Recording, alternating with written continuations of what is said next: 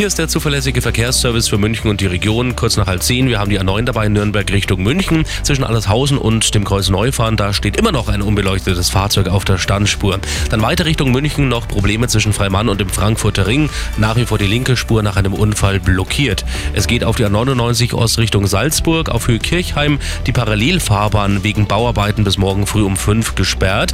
Dann die A99 München Nord Richtung München Süd. In der Einfahrt Kirchheim die Einfahrt wegen Bauarbeiten bis morgen früh um 5 gesperrt und die A99 München Nord Richtung München Süd nochmal beim Kreuz Süd in der Überleitung zur A8 Richtung Salzburg. Auch da gibt es Bauarbeiten bis morgen früh um 5. Solange ist da die rechte Spur gesperrt. Und soeben kommt noch rein die A8 Salzburg Richtung München. Zwischen dem Irschenberg und Weihern ein Pannenlaster. Da gibt es jetzt Sichtbehinderungen durch Rauch. Bitte fahren Sie entsprechend vorsichtig. Das sind die aktuellsten Blitzer in München und der Region.